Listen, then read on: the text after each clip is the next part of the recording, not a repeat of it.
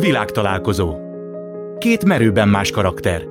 Szinte egy világ választja el őket egymástól. Aztán lehet, hogy mégsem. Nálunk kiderül. Világtalálkozó.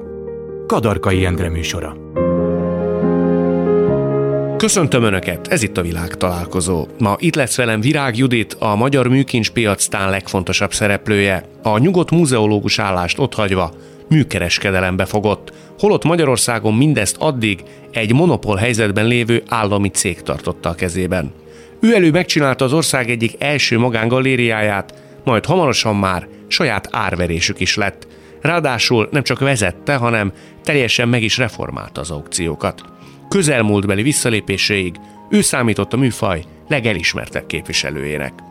Párosunk másik tagja Véber György, a magyar futball egyik legszókimondóbb, legvagányabb figurája. A 90-es években az Újpest egyik ikonja volt, technikás játékát, szabadszájú karakterét valósággal imádta a közönség. Aztán egy brutális sérülés ketté törte a karrierjét. Edzőként sem az a finomkodó típus, nyilatkozatai legendásnak számítanak. Beszólásai nyomán ő az egyik legnépszerűbb mém a magyar sportban. Jelenleg az Újpest U19-es csapatának az edzője. Lássuk, mire megyünk ma így hárman. Azt mondta egy interjúban, hogy a futball nem zsúrpubiknak való. Kik a zsúrpubik? Sok mindent mondtam hasonló. Nagy valószínűséggel az akkor aktuális csapatom néhány tagját, mert én általában a sajátjaimat ostoroztam rendszeresen, de gyakorlatilag nyilván erős volt a fogalmazás. Elment a fotball úgy a 2000-es évek óta egy olyan vonulatra, amit értettem ez alatt, tehát a... Puhányabb játékosan? Igen, olyan kislányosan, természetesen ez nem mindenkire vonatkozik, és nem mindig. Ez valószínű megint egy ilyen hirtelen heves kiugrásom volt, mondom, egy meccs után, ami nem sikerült. De valóban ez már nem az a sport, ez az éra, amióta edző vagyok, mint az az éra, amiben játékos voltam. Ég és a föld a különbség mindenbe, és ezeket a dolgokat én elég sarkalatosan szoktam tudomására hozni leginkább a játékosaimnak, de hát ugye a mai média világban mindenki tudódik azonnal, vagy lehet, hogy ezt pont egy riportban mondtam. Ez tudatos, hogy ilyen sarkosan fogalmaz? Nem, ez jön magától. Igen? Tehát én nem tervezem meg abszolút, hogy mikor mit mondok. Sportrovi edző kollégák sokszor megírják a meccs utáni nyilatkozataikat. Előre? Tudok ilyenről, igen. Tud ilyen edzőről, aki előre megírja, hogy tudok. Mit fog mondani? Illetve már nem dolgoznak idősebb korosztály, de tudok, vagy sportot űz belőle, hogy valami fantasztikusan frappánsat vagy kacifántosat mondjon, függetlenül attól, hogy mi történt a mérkőzésen.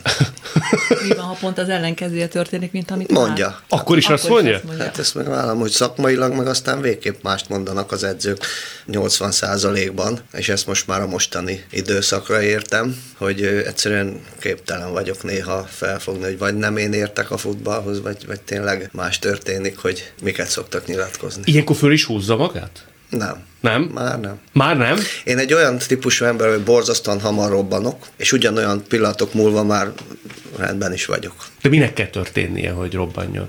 Hát vagy igazságtalanságnak, vagy most mivel edző vagyok, olyannak, amit nem úgy képzeltem el esetleg. Azonnal robbanok, egy perc múlva rendben van a történet. Tehát én egy ilyen típus vagyok, sokan nem is hiszik el, hogy én utána reálisan és nyugodtan tudom tovább nézni az eseményeket. De a környezetének ezt meg kell szokni? Ez ijesztő volt? Meg kell szokni minden tekintet. Hát egyfelől a sportkörnyezetnek, és van egy családom. Hát nem, a feleségem ezt nem tudja megszokni. Nem tudja megszokni? Az mit jelent? Hát, hogy ilyenkor ő robbanja rám, tehát nem tudja megszokni. Nagyon sokszor mondja, hogy ezt el nem tudja képzelni, hogy én így hirtelen hogy fel tudom kapni a vizet bármin. Azt viszont még mindig nem beszél, és nem akarja tudatosan, hogy egy perc múlva, amit mondottam az előbb, teljes nyugalomba vagyok képes folytatni a napi létet. És akkor ennyi idő után, házas lét után, mi tud meglepetést okozni az indulataival a feleségben? Azzal már nem, azt pontosan tudja, hogy mikor fogok robbanni. Ja, látja előre? Hát azt is látja előre is, meg most már tudja kezelni, de elfogadni nem. Ő egy más típusú. Judit versenyúszó volt, ugye? Igen. És milyen típusú szólt? Ugyanilyen, mint György, tehát föl tudta hergelni magát egy rossz időeredménye, rossz teljesítmény miatt? Hát én azért nem úsztam olyan nagyon sokat, és pár évig úsztam csak versenyszerűen, és igazán nagy versenyekre nem jutottam el, de arra pontosan emlékszem, hogy az egyik legnagyobb versenyem, és még az időre is emlékszem, a 33-as medencében úsztunk, és pont 33 másodpercet sikerült teljesítenem, ami akkor nyilván teljesen más idők voltak, és hát ez egy gyerekverseny volt, de olyan ideges voltam, hogy cikcakba úsztam a sávomban. És akkor jött el az a pillanat, ez a kudarc, pedig esélyes voltam, és az, hogy akkor már naponta 3 edzés volt, tehát iskola előtt kellett menni, reggel 5:30, iskola után kellett menni, már akkor még ugye 1 óráig jártunk iskolába, nem egész napos volt az iskola, és még esti edzés is volt, és ez a 3, amikor így összeadódott, akkor úgy döntöttem, hogy ez mégsem nekem való. De viszont azóta is úszom rendszeresen, és... Milyen gyakran járt? Hetente többször. Pedig ön tipikusan ilyen versenyző típusnak gondolnám. Tehát aki ezt élvezte volna hosszú távon. Hú, nem. Nem? Nem. Nem szeretem a versenyhelyzeteket, nem szeretem, amikor teljesítenem kell, nem szeretem, amikor kockáztatni kell, és egy versenyzőnek ez mind benne van szerintem a lelkületében, hogy ezek a tulajdonságokkal rendelkezzen. Szóval nem, nekem ez nagyon nem volt való. A tét például nem dobja föl?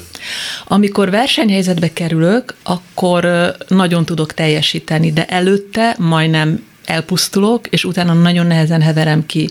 Most már nem én vezetem az árveréseket, tudom, hogy nyilván arra akar kirúgni, hogy milyen, amikor ott állok, és mindent bele kell adni. Nem én vezetem már egy éve az árveréseket, és ez iszonyú nagy megkönnyebbülés. Tehát nekem odaállni, és 3 órán keresztül a maximumot kihozni magamból, a helyzetből, az egész történetből, az olyan szinten volt megterhelő már, hogy már nem kívántam. A megterhelő alatt mit kell érteni?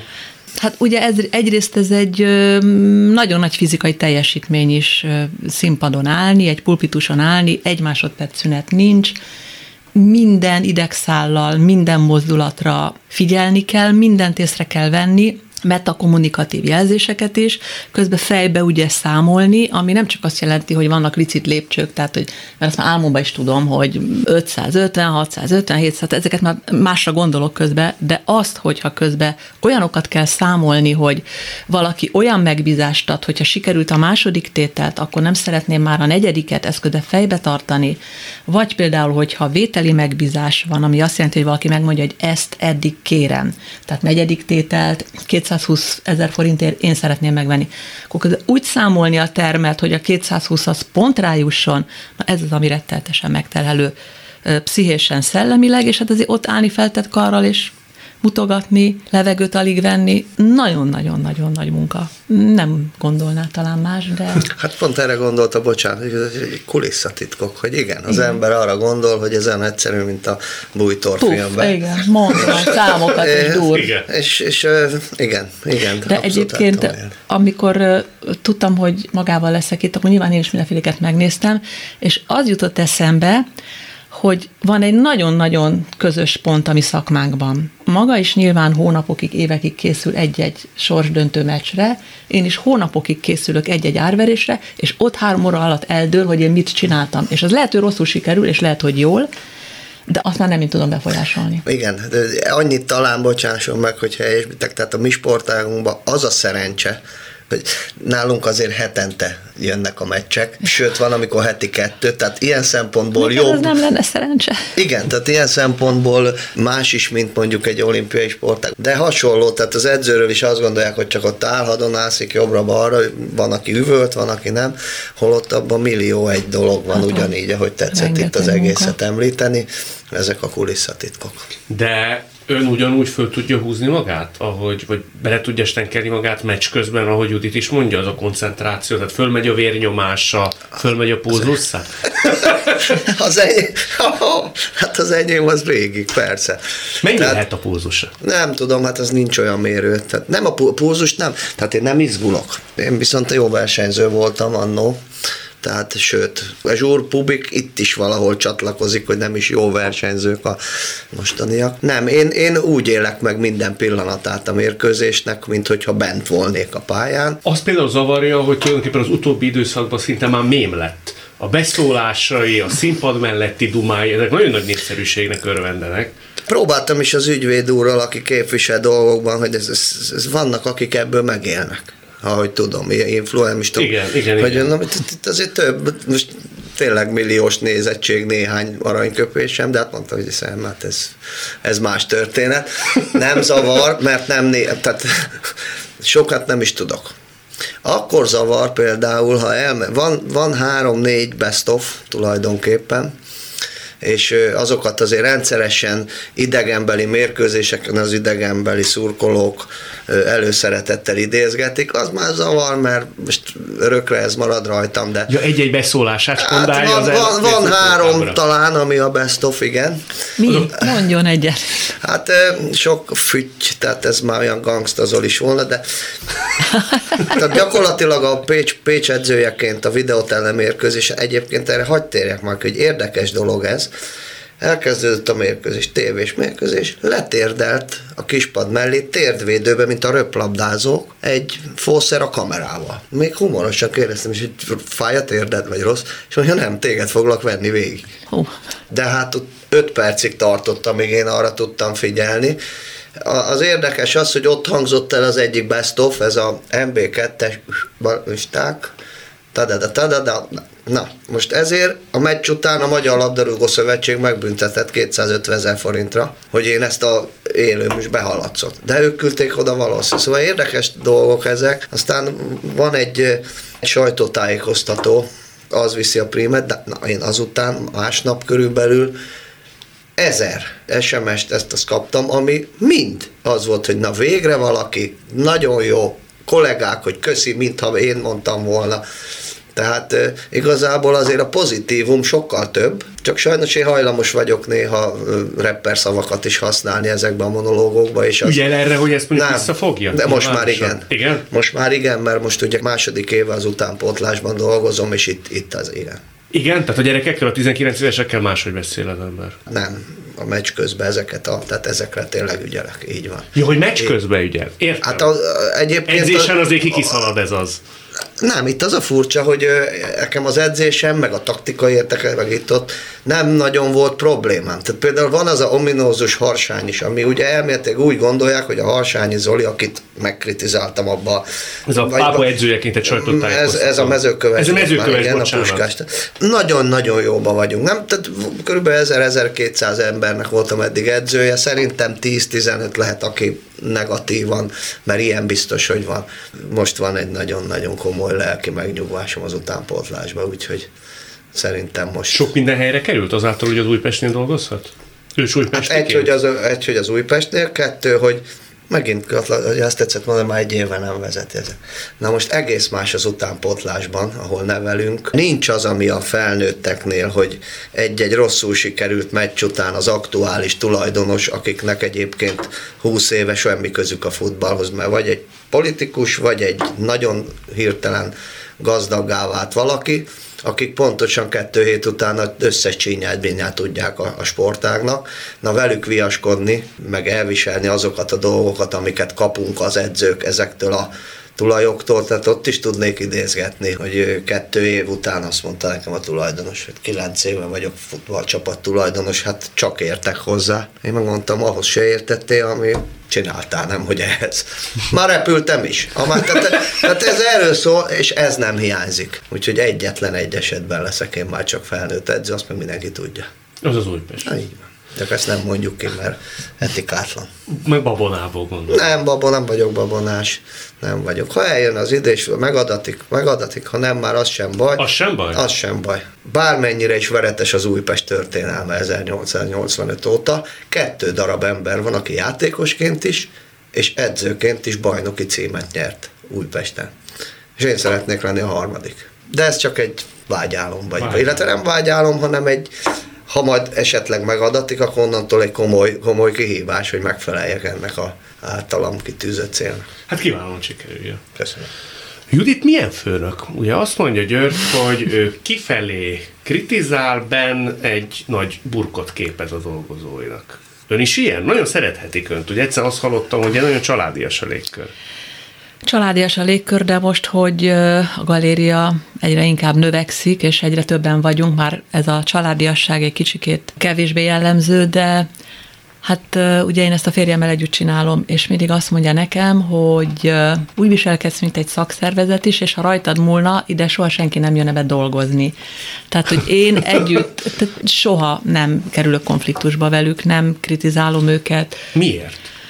Mert nem ilyen habitusú ember vagyok. Tehát én nekem az nehéz, főnöknek lenni nehéz, tehát ez nem az én habitusomnak megfelelő. Hát ha látok valami mulasztást, akkor persze, hogy leülök és elbeszélgetünk, de én a szavam föl nem emeltem 23 év óta ebben a galériában soha, tehát a kollégáimra soha. Az volt már, hogy egy kicsikét felcsattantam egy ügyféllel, amikor már tényleg nem bírtam tovább, de hogy kollégáimmal soha, és hát én együtt ebédelek velük, mindent tudok róluk, sok mindent megbeszélünk. Nagyon fontos nekem, hogy jól érezzék magukat, nagyon fontos, hogy a munkakörülmények olyanok legyenek, amikben ők jól érzik magukat, és hát nagyon sok extra juttatás van a galériában, ami szerintem más munkahelyeken nem biztos, hogy van. Azt mondja, hogy ő nem főnök típus, jól olvasok a sorok? Igen, nem. Mi hiányzik önből, ami mondjuk egy echte, igazi virtigli főnöknek? Hát például egy távolságtartás, hogy akikkel minden nap találkozom, nem tudok távolságot tartani. Nem tudom eljátszani azt, hogy én vagyok a főnök. Tehát én például nem kérek meg senkit, hogy hozz egy kávét. Az teljesen természetes, hogy én magamnak megfőzöm. Nagyon fontos nekem, hogy demokratikus rendszerben dolgozzak, éljek, hogy ne tartsanak tőlem. Tehát, hogy bármit el lehet mondani, ami nem tetszik nekik, bármilyen ötletük van. Elmondhatják a kritikájukat? Persze. Igen? Persze, 2 nappal ezelőtt, azért meg is lepődtem egyébként, 2 nappal ezelőtt mondtam az egyik kolléganőmnek, hogy most ettől kezdve valami másképp lesz, mert közölt, hogy szerintem ez nem jó, és ez nagy zűrzavart fog okozni. Tehát, hogy azonnal visszacsatolnak, és bátran megmerik mondani, hogy mit nem, miért úgy ne legyen. De nekem nem fogadtam el, mert nem volt igaza, de elfogadtam volna, ha belátom, hogy tényleg igaza van. Nem okoz nekem nehézséget visszakozni és visszalépni, és én nekem nagyon fontos, hogy jó hangulat legyen a munkahelyen, tehát nagyon fontos. Szóval ez is egy szakmafőnökség, egyre inkább rájövök. Biztos, igen. Röhögnek rajtam, szóval tudják. Röhögnek, hát igen, hát főleg a lányom mondja, hogy most már professzionális módon mama, ne így, mintha főnök lennél, mert ugye a lányom velünk dolgozik most már 10-valahány éve. Nem hiányzik, de igaz lelkére az, hogy vezesse ezeket az árveréseket? Nem. Esküszik. Esküszöm mindenre. Hány évig csinálta? Hát 88-tól, hát 32, 2020-ig. Volt egy konkrét pillanat, amikor azt mondta, hogy ez volt az utolsó? Nagyon régen mondom, hogy ez az utolsó, mert nem bírom tovább, és nem szeretném ezt a stresszt, mert tehát az a baj, hogy az ember mindent elkövet, hogy jól menjen az aukció.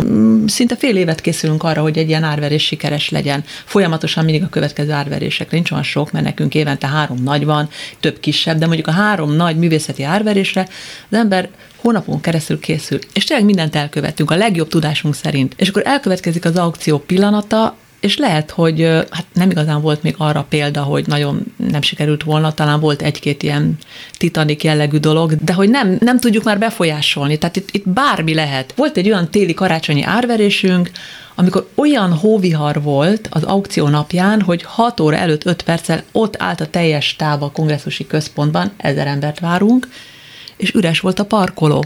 Tehát amikor már nem tudom befolyásolni. És ilyenbe belehalt utána? Hát azért a kudarcot nagyon rosszul tűröm. Az nagyon megvisel. Az nagyon. Az kész. Hogy idéztem, van mindig az öltözőben, hogy az a csip hiányzik az agyamból, a kudarctűrő. De szerintem nincs olyan ember, aki azt jól tűri. Van olyan ember, aki jól tűri a kudarcot? Sajnos, most én a sportvonalán is.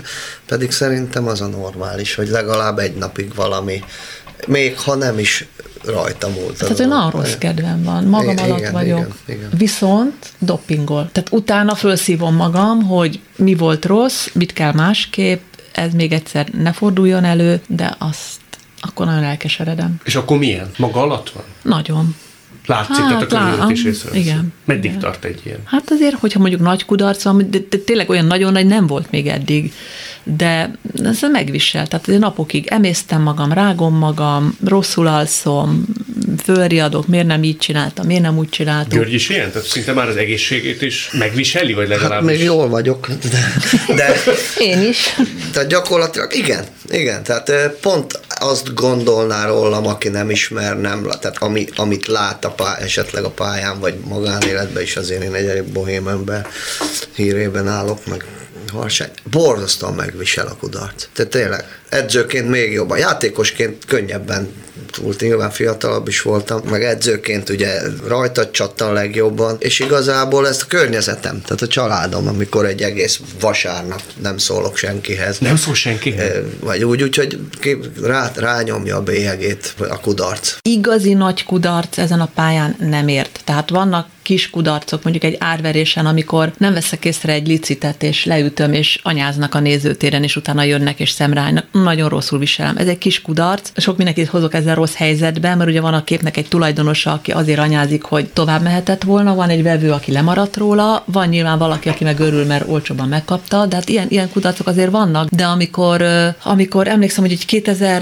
2006-7 környékén, amikor iszonyú jól ment mindenkinek minden, hát tényleg a gazdaság is, meg minden nagyon fantasztikusan ment a nagy válság előtt, és akkor nagyon könnyen ment ez a galériás dolog, könnyen jöttek a képek, jöttek a vevők, úgy hátradőltünk, és egyszer csak azt vettük észre magunkon, hogy hát a konkurencia az kezd ledarálni. Na az a pillanat, az egy nagyon nagy kudarc volt egy ilyen árverés után, és akkor ez tartott egy pár hétig, és akkor teljes fokozatba kapcsoltunk, és azóta tulajdonképpen nem engedtük el. Tehát olyan igazi nagy kudarcról nem tudok beszámolni. Hát vannak kicsik persze, de közepesek. De hogy egy árverés az megbukjon, hát ilyen még nem volt szerencsére. És nekünk ez a fokmérő. György esetén például, amikor az NB1 talán, vagy lehet, hogy a talánt el is hagyhatjuk legpengésebb játékosaként, eltörték a lábát. És ott a karrierje az ketté tört szerintem. Az azért az egy kudarc. Hát a karrierem tört ketté, a lábam az egy dolog, hogy nagyon ketté tört, mert ugye az egy kettős nyíltörés volt, és az első éjszaka az amputálásnak is a réme fenyegetett. Hát megmondták az orvosok, hogy lehet, hogy amputálni kell? Nem, nekem, a családnak reggel, hogy kettős nyíltörésre én rá felálltam. Még ott a pályán? Hát ráálltam. Igen. És saras volt a pálya, belement a csont velőbe, de meg tudták állítani. Tehát ez nem kudarc volt, mert erről nem tehettem. Hogy tragédia. Hanem a pálya tragédia, mert ugye akkor az életem formájában futballoztam, évek óta, hál' Istennek, és nekem ez a becsúszó szerelés azon kívül, hogy ketté törte a pályafutásomat, meg tulajdonképpen az egészségemet is, mert most se úgy áll a lábam, soha nem fog úgy állni már, mint ahogy születtünk, mert nem lehetett úgy összeszögelni. Bár futballoztam utána még, de mind az újpesti pályán, ami ugye a legnagyobb tragédia nekem, ez márciusban történt, nekem akkor már aláírt szerződésem volt júniustól egy spanyol élcsapathoz. Tehát az egész karrierem csúcspontját vett el ez a becsúszás tulajdonképp. Sokat eszébe jut? Hogy mi lett volna helyezni? Mostanában, ahogy öregszem és nosztalgiázom, meg látom azt a csapatot a tévébe, amikor a Barcelona meg a Real Madrid ellen játszik. Melyik ez a csapat? Ez a Betis Sevilla volt. Betis Sevilla. Azzal aláírt szerződés? Igen. 98 nyarától, és akkor az egy beteljesülése lehetett volna, mert itthon mindent elértem, hál' Istennek, és erre borzasztó büszke vagyok. Ez a csúcs lett volna. Minden szempontból, tehát ne kerteljünk, tehát anyagilag is valószínűleg, hogy olyan. Én nem pont, tehát elesett, vagy felrúgták, vagy belém. Tehát valaki tehet róla, tehát nem... Valakik. Az edző, aki kiadta az utasítást. Kiadta az utasítást? Konkrétan tudom, mert ez az öltöző. Hát nem ezt, de hogy kettős nyíltörést. Tehát ilyen nincs, hogy ilyet, hanem az volt az utas, de megszoktam abban az időben, az volt, hogy állítsanak meg valahogy. És ezt kivitelezte egy ilyen rossz üt. Tehát a teljes testsúly a bal lábamon álltam a levegőben, és ide... Direkt, persze. Az volt a diagnózis, hogy hát dehogy nem, addig nem játszhatott az a játékos, amíg én nem. Hát jó. Illetve hát ez nagy port kavart fel akkoriban, volt ebből minden. Nem is szeretek ezzel foglalkozni. Már most egyre többet nosztalgiázom, mi lett volna ott kint. Sportszakmailag, hogy tényleg. De az ellenőt nem menjünk el. Az ellenfél edzőjével, én tudom, kiről van szó, akkor ne nevesítsük, a Diós Győrrel játszott akkor az Újpest. Beszélt például erről, ha ezt tudja? Hogy én nem állok vele szóba. Nem is az tört el a lábam, akire rá voltam bízva. de elmondták, hogy ha túljutok azon, aki fog, akkor állítsanak meg bármilyen módon. Tehát nem az volt itt kiadva, hogy törjétek el a lábát. Állítsátok meg. És ez sajnos egy ilyen kivitelű szerelés volt. Tehát nem is állították ki a játékost, hanem sárga lapot kapott. Aztán utána a második félidőben, mert ott utána már pokoli volt a hangulatos stadionban. Semmiért kiállította a játékvezető, csak hogy nyugodjanak a kedélyek, de ott volt minden. Mindegy, túl vagyunk rajta. Az edző például fölhívta, vagy azóta? Hogyne, még a műtőbe. Tehát engem azonnal műtöttek, hát 4-szer utána, de fölhívott a műtőbe, a Megyeri úti öltözőből, hogy a csapatod érted, tehát egy ilyen nem is tudom milyen lelkesítő szöveggel. Jó, de az, aki azt a rettenetes balesetet okozta, az hogy tud utána élni, hogy valakinek a lábát, a karrierjét, az életét? Az élet olyanokat produkál, hogy a Sanyi, azóta nagyon jóban vagyunk. Valamiért Újpestre költözött anno, együtt végeztük el a prolicenszes, a legmagasabb edzőiskolát, tehát évfolyamtársak voltunk, jóban vagyunk, hát én nem tudok már mit csinálni. Tehát én akkor sem, sőt, hát én voltam. Azt értem, hogy nem haragszik rá, de hogy egy ember egy ilyen lelkismerettel. Azt nem tudom, mert én soha nem okoztam ilyen sérülést, meg ez elég ritka is, de mindegy, túl vagyunk, rég volt. Soha nem haragudott rá? Nem. Ez érdekes. Nem. Tehát, hogy mások vagyunk. Én biztos, hogy átkoztam volna őt, az ellenfelet, a sorsot, az edzőt. Nem, itt mondják, tehát érdekes típus vagyok, ugye megtörtént ez a dolog, azóta már rengeteget beszélgettünk, ugye az orvosistából is, hogy én elkezdtem mondogatni másnap, egy nappal, hogy akkor lassan már engedjetek haza, meg kéne edzeni, azt mondták, hogy egyelőre te rokkant vagy. És lehet, hogy az is maradsz. Úgyhogy ez egy érdekes. Mert ugye az volt a diagnózist, bemérték, mintha 55-tel ütött volna el egy autó. Azt a mindenség. Az volt a becsapódás. Na, tehát, de ez nem kudarc volt számomra, ez egy tragédia, vagy hogy is mondjam, vagy nem tudom mi. Egy dráma. Vagy egy dráma inkább, így van. Autó.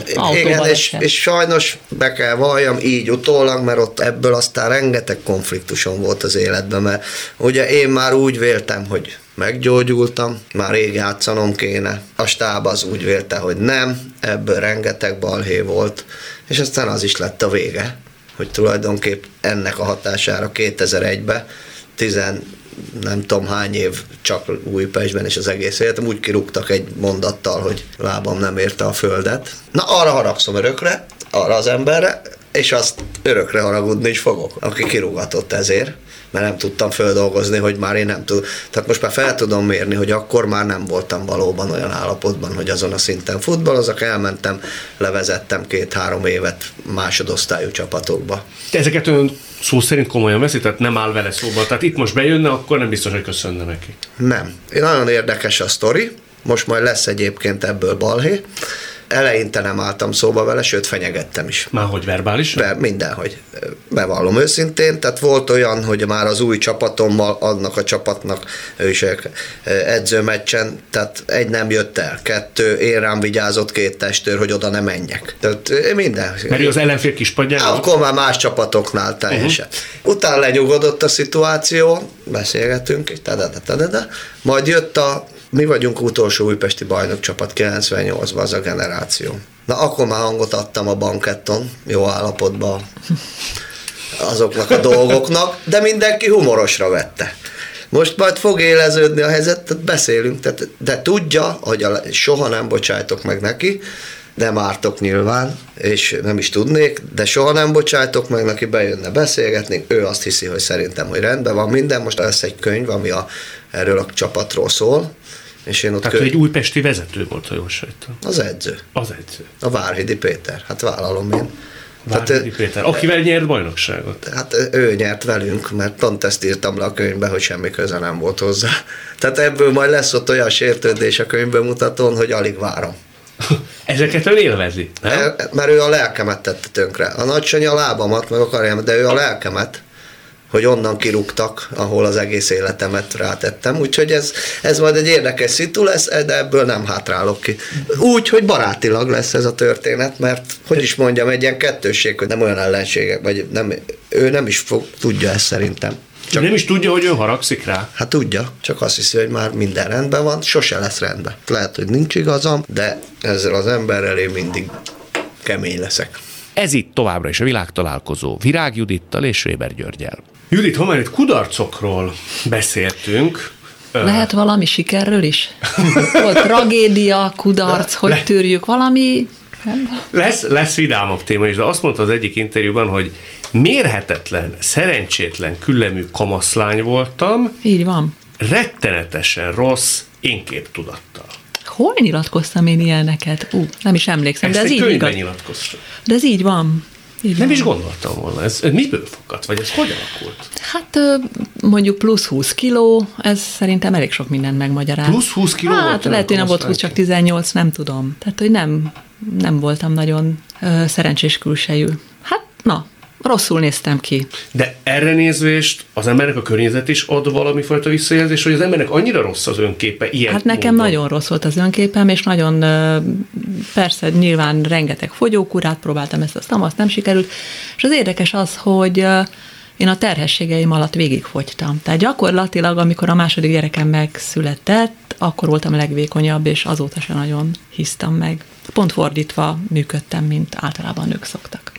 És az egy ponthoz köthető, amikor az embernek megváltozik ez a fajta rossz testképe? Hát persze, hát azért a külvilág visszacsatol, tehát az ember érzi, hogy kik hogy néznek rá, meg milyen hatást kelt, hogyha ide-oda-amoda elmegy, belép, találkozik. Persze. És az egy időszakhoz köthető, amikor az ember hirtelen, nem is tudom, hogy fogalmaznak, megszereti saját magát, vagy elfogadja saját magát? Elkezd tetszeni saját magának? Hát nem tudom, hogy van-e olyan ember, aki nagyon tetszik magának, vagy hát teljesen van, elfogadja. Van. Szerintem van.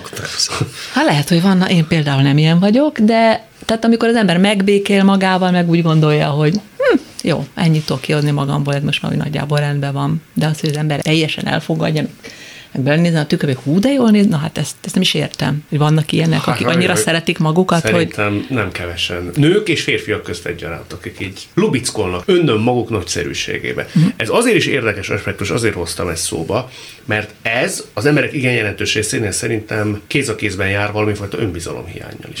Ez az ön esetében is így volt? Vagy önbizalom viszont kezdetben biztos, igen, de hát azért én egy nagyon sikeres pályát tudok a magaménak. Tehát az élet visszaigazolt, még akkor is, hogyha folyton kételkedem magamban, és ez a mai napig így van, mert az ember szerintem akkor tud jól csinálni valamit, hogy állandóan megkérdőjelezi, hogy ez most rendben van-e, és mindig ott motoszkál bennem, hogy nem lehetne még jobban, és nem lehet hátradőlni, és biztos, hogy jól ítéltem-e meg. Tehát a pályám, meg a sikeres galériás létem, de ezt mindig szeretném hangsúlyozni, hogy ezt nem egyedül értem el. Egyedül nem lettem volna rá képes, mert nincsenek meg bennem azok a tulajdonságok, amik egy ilyen cég felépítéséhez kellettek. Tehát ez a férjem, a Törő István az, aki, amikor elkezdtük az egészet, pont kiegészítettük egymást, tehát ő volt a menedzser, az üzletember, a kockázatvállaló, aki nyom előre és hajt előre, és mindig van új cél, mindig van valamit, amit teljesíteni kell, nem tud veszteni. Én mégis tudok veszteni, rosszul esik, de tudok. Ő nem tud. Nem. Ő nem tud. Nekem is nehéz, de én nem... Nekem nem ez a fő célkitűzésem, hogy mindenkit legyőzni, első lenni, stb. Ezért nem is voltam jó versenyző. Nekem meg volt ugye a szakmai tudásom, a végzettségem, a kapcsolataim, mert én ebben a szakmában akkor már majdnem 10 éve dolgoztam, amikor mi összeismerkedtünk, de most nem tudom, hogy kanyarodtam ide. Igen. Önbizalom, tehát szerintem nagy önbizalommal az ember nem lehet... Biztos, hogy csinál majd olyan hibát, amin elcsúszik. Tehát ilyen feneketlen önbizalommal egy szakmába gyalogolni szerintem az nem oké. Tehát a kétkedés visz előre. Az visz előre, hogy kívülről lássam magam, ne vegyem magam olyan, fene nagyon komolyan, tehát az ember túl komolyan veszi magát, az se jó. Kívülről röhöghessek magamon, mert ez most mégsem sikerült annyira, hogy szerettem volna, vagy de idétlen voltam ebbe a szituációba. Tehát, hogy ezek szerintem kellenek ahhoz, hogy az ember sikeres legyen. De azért önnek nagyon kellett legyen önbizalom, szóval azt megcsinálni, hogy első nőként Magyarországon, dacolva minden ellenvéleménye, kiállni és azt mondani, igen, hogy lehet, hogy ez egy férfi szakma, de én 3 láttam külföldön, tolmácsoltam, férfi, nem, összességében az ön esetében 3 ilyen árverést látott, és azt mondta, én leszek az, aki Magyarországon első nőként, ezt egymagamban meg tudom csinálni. Ehhez azért kell valami. Igen, akkor azért már sokkal jobban elfogadtam magamat úgy, ahogy vagyok, meg a képességeimet, és egyszerűen azt éreztem, hogy ez kell nekem, tehát ez az én pályám. Akkor már műkereskedelemben dolgoztam 2 éve egy műgyűjtő galériája nevű cégnél, és ott merült ez fel, hogy árveréseket csinálunk, és ki legyen az árverés vezető, és mivel, hogy én francia szakos is voltam, és idejött egy francia árverés vezető, és én voltam a szinkron tolmácsa. És egyszerűen az olyan volt, mint egy ilyen villámcsapás. Ez az. Ez kell nekem, ezt fogom én csinálni, jól fogom csinálni, érzem, hogy megvan bennem. Melyik részét? A kintlevés, az exhibicionizmus, igen, akkor hatás. Azért kell, persze, az is kell hozzá, tehát kell, hát ez egy szereplés, hát ez nem lehet másképp megfogalmazni, az ember ott áll, fények, és szerepel. Meg, hogy fantasztikusan jó érzés volt, hogy az történik, amit mi mutogatunk. Tehát azért itt van egy szuggesztió is minden árverésen, és hogy az ember tényleg egy kicsit úgy érzi magát, hát nem jó hasonlat a karmester, de valami mégiscsak, tehát hogy én uralom az egészet. Az van, amit én csinálok, ha bármilyen probléma adódik, azt nekem abban a pillanatban meg kell tudni oldani, és hát ezért nem egyszer, nem kétszer adódnak nagyon kínos helyzetek, és izgalmas, meleg helyzetek egy-egy árverésen, és hogy én ezt fogom tudni csinálni, mert amiben mindig is nagyon jó, és azt tudtam, hogy abban nagyon jó vagyok, az a kommunikáció, tehát másokkal való kapcsolatteremtés, az nekem nagyon megy, gyorsan megy, és bárkinek a nyelvezetére, és rá tudok hangolódni, szituációját át tudom lépni. Tehát, hogy van bennem egy ilyen empatikus készség, azt gondolom, és akkor igenis, akkor az asztalra csaptam. Mert akkor az akkori galéria vezető még mindenféle férfiakban gondolkodott, színészekben, Paudis Bélában például. Paudis Bélát akarták? Igen, és mondtam, hogy biztos, hogy jobban meg tudom csinálni, és ott na jó, csináld. És azt hiszem, hogy bizonyítottam. Igaz, hogy az első árverésen visszafele kezdtem a liciteket mondani, tehát ahelyett, hogy növeltem volna, hát visszafele számoltam, örültek neki, de azért szóltak, hogy ez nem annyira lesz jó. Akkor megráztam magam, és onnantól kezdve tulajdonképpen azt hiszem, hogy nem rontottam el igazából semmit. Ha már önbizalomról kérdeztem Juditot, önnek hogy volt önbizalma végig a pályáján? Mi diktálta azt, hogy ennyire határozottan és nagy öntudattal lépjen fel, sokszor a saját maga vagy a csapata védelmében? Hallottam egy történetet, hogy Garami József lett az önök edzője, ön még nagyon fiatal játékos volt, és elkezdte kihagyogatni önt a csapatból. Erre bement Garami Józsefhez, aki egy nagy tekintélyű edző volt az Magyarországon, és azt mondta, hogy nem vagyok hajlandó önnel tovább dolgozni. Ezt hogy merte megcsinálni? Kezdek aggódni, hogy milyen információk. Szó szerint így volt, ajt kimaradva, hogy a legcsinosabb öltönyömbe. Abba ment be? Igen, az is egy nagyon érdekes történet. Tehát a kérdés első fel az önbizalom. Valószínű, hát ezt örököltem, én ezt apámtól örököltem. Neki volt egy ilyen hihetetlen önbizalma, és ugye ő szeretett volna mindig egy kicsit, így ugye a család elmondaná meg az egész család történetünkben egy kicsit, ő több és jobb akart lenni, mint amit a realitás az ő helyzetében. Ő mivel foglalkozott? Ő valamikor nagyon fiatalon szintén fotbalozott, de nem jutott magas szintre.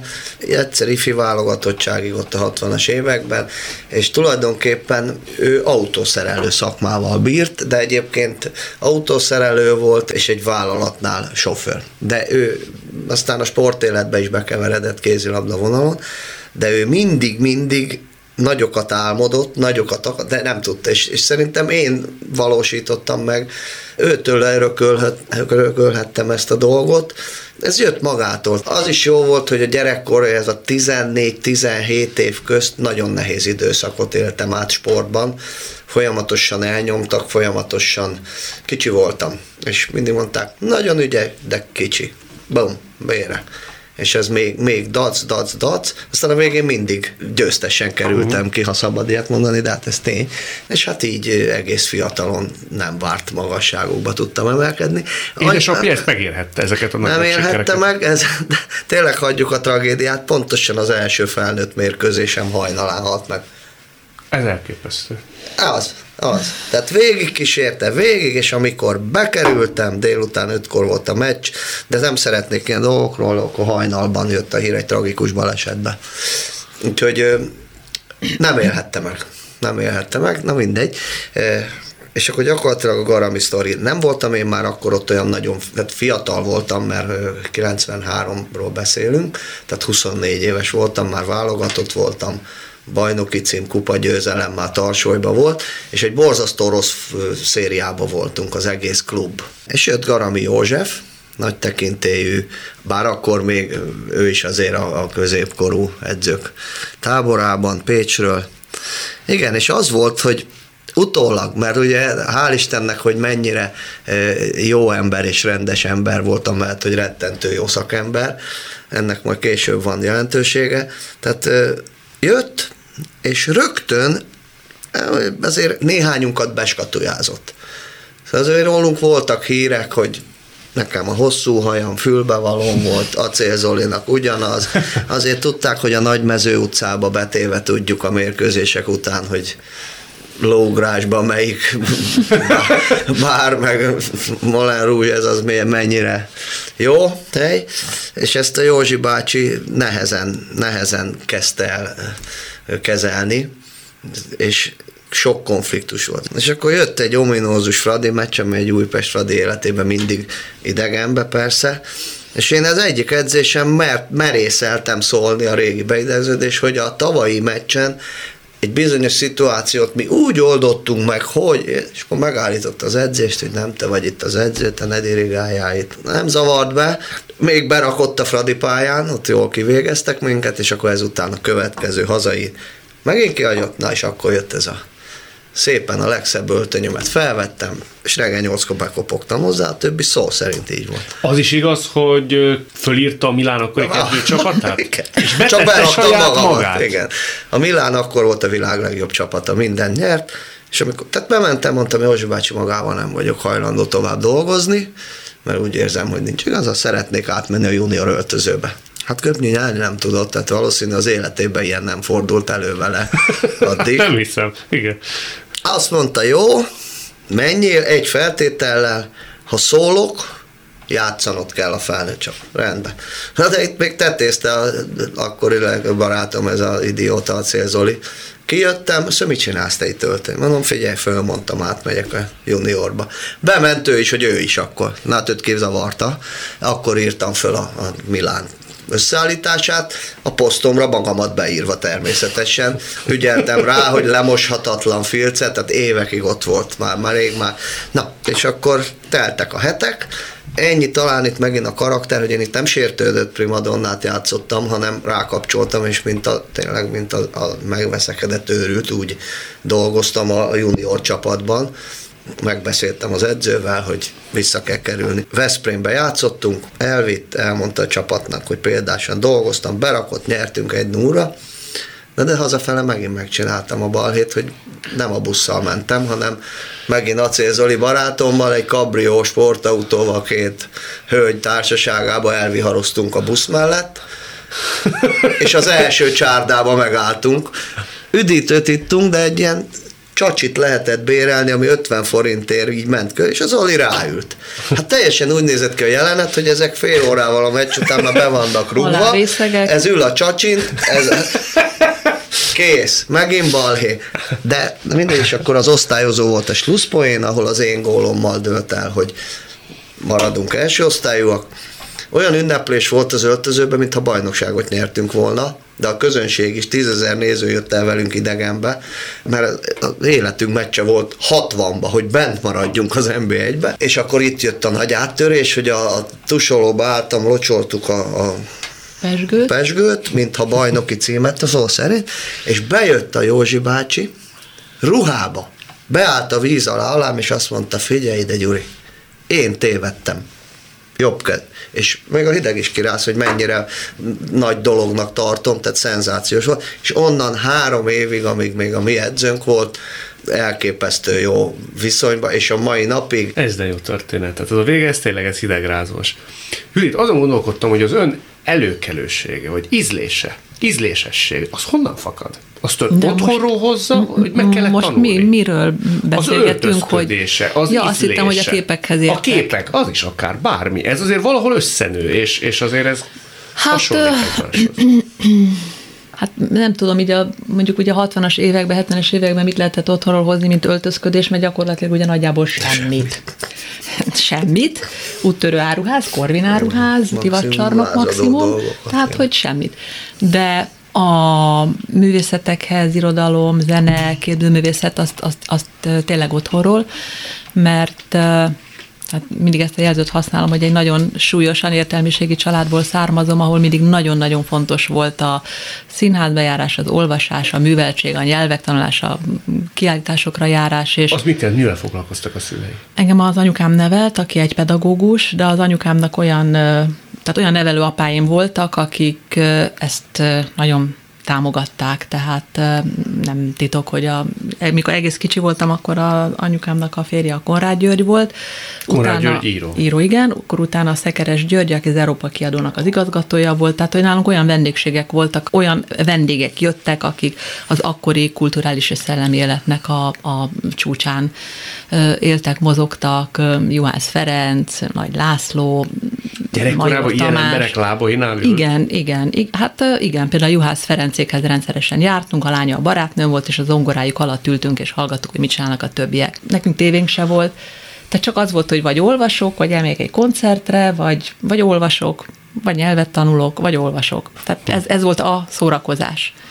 És a gimnáziumban jártam, hát az is egy elit gimnázium volt, a Trefort utca, ahol azért volt követelmény bőven. Lévén, hogy azért ez egy nagyon nagy forgalmat bonyolító galéria, ez egy komoly üzlettág, és annak az egyik jelese Magyarországon, azért érdekel, hogy például a pénzhez való viszony, az hogy alakult az ön esetében? Hát jó, ha van, de olyan érdekes, hogy hát azért nyilván a 70-es években, 80-as években az ember hát messze nem ilyen anyagi körülmények között élt, hát mindent oda kellett figyelni, ki kellett számolni, és ez nem múlik el nyomtalanul. Tehát én például nem tudok bizonyos összeg felett venni magamnak semmit, mert nem esik jól. Nem esik jól. Úgy érzem, hogy nem etikus. Nekem nem etikus, nekem ez nem fér bele. Megtehetném, de nem teszem, mert... És akkor olcsóbbat vesz? Hát nem az, hogy olcsóbbat, de tehát például engem nem érdekel, hogy milyen márka. Tehát én nem fogok azért valamit megvenni, mert az van ráírva, hogy. Nem fogok azért plusz pénzt adni, mert nem érdekel. Tehát, és nem értem azt a dolgot, hogy valaki hogy tud mondjuk 1 millió forintért táskát venni. Tehát föl nem fogom. Tehát nekem a viszonyom a pénzhez, az szerintem teljesen normális maradt. Nem is volt olyan időszak, amikor az ember úgy eldobálja az agyát egy pár hétre, és akkor úgy locsolja, és azt mondja, hogy... Nem, aki úgy nő föl, ahogy én, a szűkös anyagi körülmények között, annak szerintem ilyen nincs. Bár lehet, hogy pont az ellenkezője is van. Nem tudom. Láttam én arra is. Biztos van arra is példa. Nekem, tehát én azt hiszem, hogy józan vagyok, na ezt mondanám, hogy nagyon-nagyon józanul élek. György, az ön esetében volt olyan, amikor megszérítette mondjuk a pénz vagy a népszerűség? A pénz nem. Tehát én elszórtam.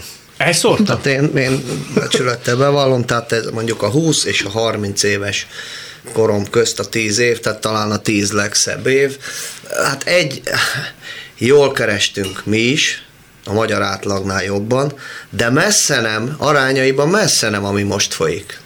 Ez nem az irigység, hanem a realitás. Már hogy focista és az átlagember viszonylatban. A focista átlagember viszonylatban jól kerestünk, de az akkori fotbalisták és a mai fotbalisták viszonylatában köszönő viszonyban nincsen, tehát gyakorlatilag jó lenne a mostani időszakban fotbalozni. Töredékét keresték a mostaniaknak? Hát most, hogy is mondjam, számszerűsítj, hát ma ha 5-6 ezer eurós fizetésről beszélünk első osztályban, akkor pironkodnak, hogy hát ez csak ennyi. Azt szerintem az elég jó, ez az alap. És akkor nem is szeretnék tovább menni. Persze. És így gyakorlatilag azt gondolom, hogy ez azért, ez mondom, hogy pironkodva mondanak 5-6 ezer eurót első osztály. Hát az nagyon. Hogy az pironkodnak, hogy kell. Igen. De a mutatott teljesítmény, hogy a tribűn, hogy mennyi ember ül fel. Tehát, de ezt nem szeretném, mert azt mondják, hogy irigyek vagyunk, vagy valami, szóval nincs rólam is érdeke. Az én időmben, amikor én mindig azért így maximálisan elégedett voltam azzal, amit kerestem, mert nem foglalkoztam vele. Tehát ez lehet, hogy hiba volt. Én igen, csak előszeretettel elszórtam. De mire szórtam? De nem, tehát pont nem ugyanígy, engem sem érdekel. De én sem vagyok egy spóroló. Én nem spórolok, nem az, hogy most a luxuskodj, mindig volt egy jó autóm, meg volt a lakásom, 20 és 30 éves korom közt nem vágytam házra, ezt sínylettem meg, hogy most 5 éve tudtunk végre, ehhez kellett egy olyan feleség, aki a helyes útra térített, a harmadik feleségem, de most már a végső. Én is a harmadik férjem elélek. Úgyhogy tökéletes, úgyhogy az mindig az a nyerő. Az a jó. Így van, úgyhogy én is itt a 10. házasság évfordulónk lesz decemberben, 8 éves a kisfiunk, van egy nagy lányom az előző házasságból. Tehát elszórtam nagyjából. De az mit jelent, hogy a jó helyes útra térítette? Tehát benövesztette a fejvágát? Így van. Bizonyos értelemben, nem mindenben, mert van, amiben nem fog, de úgy érzem, hogy most van rendben minden.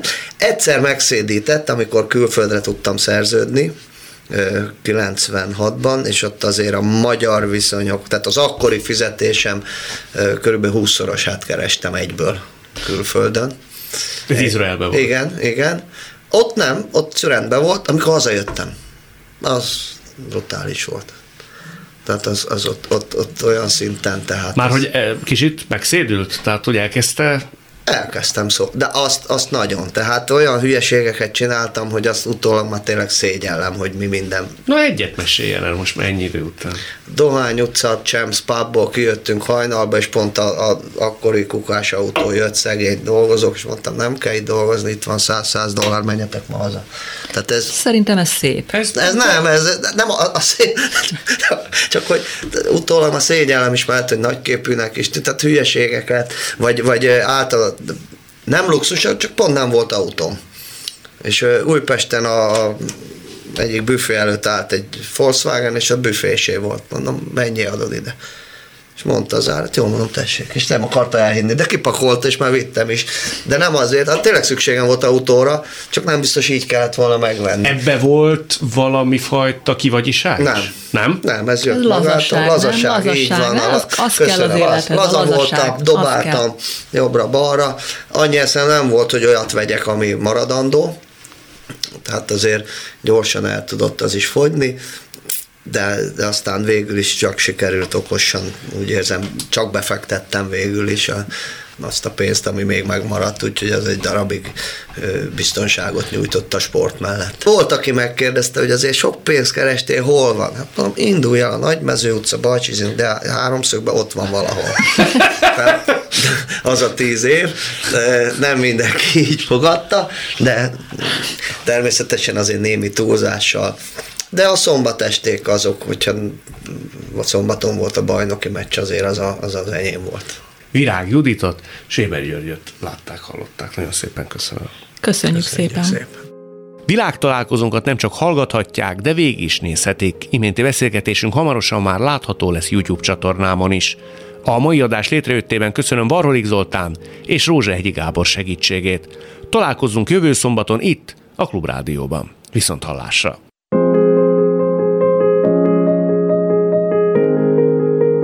Jövő héten ugyanebben az időben 2 új világot, 2 új karaktert mutatunk be önöknek.